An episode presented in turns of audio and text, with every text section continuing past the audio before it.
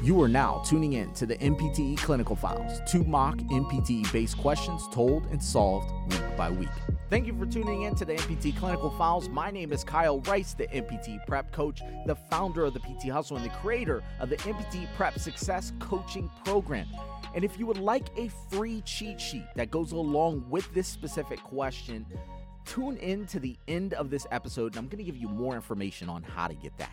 All right, so for our next NPT clinical file, we have our patient Ben, and Ben presents with Pusher syndrome and anosognosia after a recent posterior lateral thalamic stroke. The patient is undergoing gait training activities with an emphasis on safety. Which of the following interventions is the most appropriate? Uh, so we have A, which is standing on the uninvolved side and cueing the patient to lean towards me. B is lowering the cane height on the uninvolved side. C is place the cane in the involved hand and encourage weight bearing through the affected side. And D is standing on the involved side and pushing the patient away. All right. So we got a lot to do here, a lot of answer choices, uh, really a, a big mouthful here let's go up to the top and break this down piece by piece. So we had Ben presents with pusher syndrome. All right, let's stop there for a moment. Now, pusher syndrome is one of those conditions that can come up in the neuro department. Uh, you got to really know what this condition is and how to treat it because it can be pretty particular. All right. And so, pusher syndrome, like you'll see later on in the question, it can happen due to a posterior lateral thalamic stroke. But a patient who has pusher syndrome has deficits or issues with their perception of their body's orientation. All right, in layman terms, this patient is really off balance, but they feel like they're upright. Okay, so they feel to themselves that 20 degrees to the right or 20 degrees to the left, they're standing upright. All right, but to you, when you look at them, you're like, no, buddy, you're you're tilted off space. You're you're you're tilted too more much to the right, or you're tilted too much to the left. All right, and they're looking back at you and saying, well, no, I I feel like I'm in a good position right now. I'm I'm, I'm straight up. I'm I'm straight up and down. All right. And so as as a clinician, when you look at this particular patient, you you see that like, okay, this is a big problem because my patient here is leaning too much to their affected side, to their weaker side, and that is going to produce a high risk for falls, right? Because the side's weak and they can't recover as easy. All right. But this patient has no idea that that's what's going on. This patient feels like they are straight up and down. And if we look at this question, it actually says that the patient has a anosognosia, which is a condition where the patient doesn't even perceive that they have a problem. They lack self awareness. They can't even realize that they have pusher syndrome or a stroke or any deficits. They don't realize that. So Ben here presents with pusher syndrome and anosognosia. And this is after this posterior lateral thalamic stroke. Okay, so now we're off to the to the to the right speed, right? Everybody's on the same page. Now, let's continue down the question. It says the patient is undergoing gait training activities with an emphasis on safety. And that makes a lot of sense to me. Obviously, we want to get this patient back to being able to walk appropriately with the right assistive device. Okay, great. And then we have this emphasis on safety because we know that the patient is leaning towards the affected side. Okay, so which of the following interventions is the most appropriate? And then we have our answer choices. Now, can I slow up for one more, one more time? All right, one more time. I want to tell y'all something about pusher syndrome. You know how I was telling you how it's like the patient is off center, that they're leaning towards the affected side, the weaker side. All right. And they feel like they're right up and down, but they're actually leaning towards the side. Okay, great. The problem with pusher syndrome, though, is that they're using their sound extremities, like they're using their good arm and their good leg to actually keep pushing themselves towards the weaker side. And to a person just looking at them, who knows no different, they're going to look at them and be like, what the heck are you doing, dude? You're pushing yourself over to the weaker side you're going to fall if you keep doing that. But the patient doesn't realize they're doing it. All right. So the pusher syndrome is is when your patient is actually using their sound extremities to push themselves over to that weaker side. It's a perceptual problem. And we need to do whatever's necessary to make sure that this patient, yes, learns how to go through gait and, and gets back to walking and ambulating correctly, but does so safely. So let's look at our answer choices again. It says standing on the uninvolved side and cueing the patient to lean towards me. That's A. B, lowering the cane height on the uninvolved side.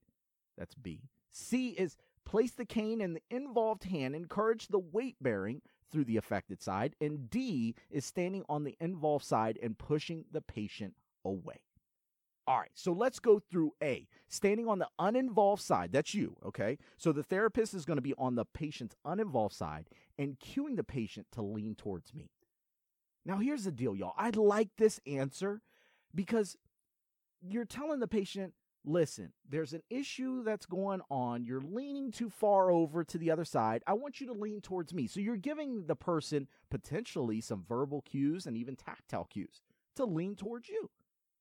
The only problem with A that I don't like is it kind of doesn't satisfy the whole idea of safety, right? I mean, in the question, it said that we have an emphasis on safety.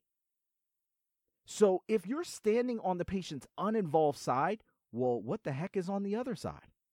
Who's guarding him on the involved side? All right, so you're placing the patient at risk for falling if you're trying to gait train them and you're on the uninvolved side and nothing's there to protect the involved side. Okay? Especially when you have a patient that's, you know, really really tending to like use their strong extremities and push over to the weak side, you want to make sure the patient's guarded for sure. All right. So I don't like A because it doesn't satisfy the safety perspective. Let's look at B. B says lowering the cane height on the uninvolved side. Hmm. All right. So patient has a cane. It's on the uninvolved side and we're talking about lowering the cane height. Like, what would that really do? When I think about it, if we lower the cane height, what does it do to the patient? It causes the patient to have to shift their weight over to that side, right? Because the cane height's small. I mean, just think about this for a second. I know you might be driving or with the weights right now, but put your hands down to the side and and imagine that you had a smaller cane that you were using, you know, with let's say your left side. And you'll see that well, if the cane's a smaller height, you have to lean over to that side, right? And that is exactly what this is talking about. Lowering the cane height on the uninvolved side, which shifts the weight away from that weak side. Is that what we want? I mean, I would say, yeah. I mean, I think that that's a good strategy. That's a good intervention to get the weight away from the weak side. So I like it. Doesn't mean it's the best answer just yet. Let's look at the rest. So, C, place the cane in the involved hand and encourage weight bearing through the affected side. Now, here's the deal. Didn't we say from the basis of po- uh, pusher syndrome that the patient is already pushing to the affected side, that they're already pushing to that weak side? So they don't have a problem weight bearing on the weak side for no reason at all. I mean, they don't have that problem. We're actually trying to get them away from doing that. So I wouldn't place the cane in the involved hand. First of all, they're weak on that side. And the cane needs to be on the uninvolved.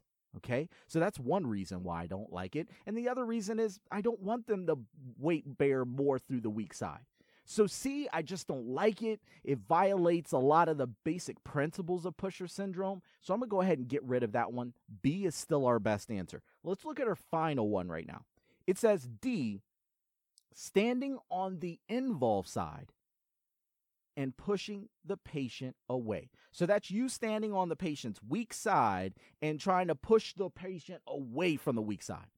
Should you do that? Now, I would say that that's also against the principle of, principles of pusher syndrome. All right, think about it. If you're trying to push the patient away from that weak side, and the patient really feels like you're pushing them over right now, the patient is actually going to feel like by you pushing them, you're actually trying to push them over and make them fall. So, what are they going to naturally do? What's they're going to be their instinct? Hey, they're going to fight you. and you're going to reinforce them pushing more to the weaker side. It goes against the pusher syndrome principles. And so, D, I do not like that answer either. All right. So that leaves us with our best answer, our final answer of B, lowering the cane height on the uninvolved side. Best answer. Congratulations to those of you who got this one correct. Uh, you might have had to slow up the car wherever you're at and really like listen to these answer choices because it is a little difficult. I will say this that if you're trying to answer a question about pusher syndrome, you have to know what is this condition? Why is it happening? What is the patient actually doing that's placing them at risk of some type of safety concern? You have to know that. All right. And just knowing that basic stuff, you'll understand that, well, the patient is automatically like pushing themselves to that weaker side. And I just need to make sure that I'm guarding that side, make sure that the patient is the safest possible. And I'm telling you, a lot of the answers here are placing the patient at risk for falls, and we don't want to do that. All right. So I hate to leave y'all with that, and I won't do it. What I did was I surveyed all the texts that had to deal with ipsilateral uh, pusher syndrome, and, and and what I did was I found the do's and don'ts that you need to know for the NPTE when it comes down to treating these patients. All right. If you want that, you're on the podcast right now. I want you to go into the show notes, click the link in there, and get your cheat sheet. I want to thank you for tuning in to this episode of the NPT Clinical Files. My name is Kyle Rice, the NPT Prep Coach, and as always, keep learning, stay committed. I'll see you on the next one. This episode of the NPTE Clinical Files is brought to you by the NPTE Test Strategy Playbook. If you are constantly getting down to the final two answers but always seem to select the wrong one, visit destroythenpte.com to learn how to get down to the final answer fast.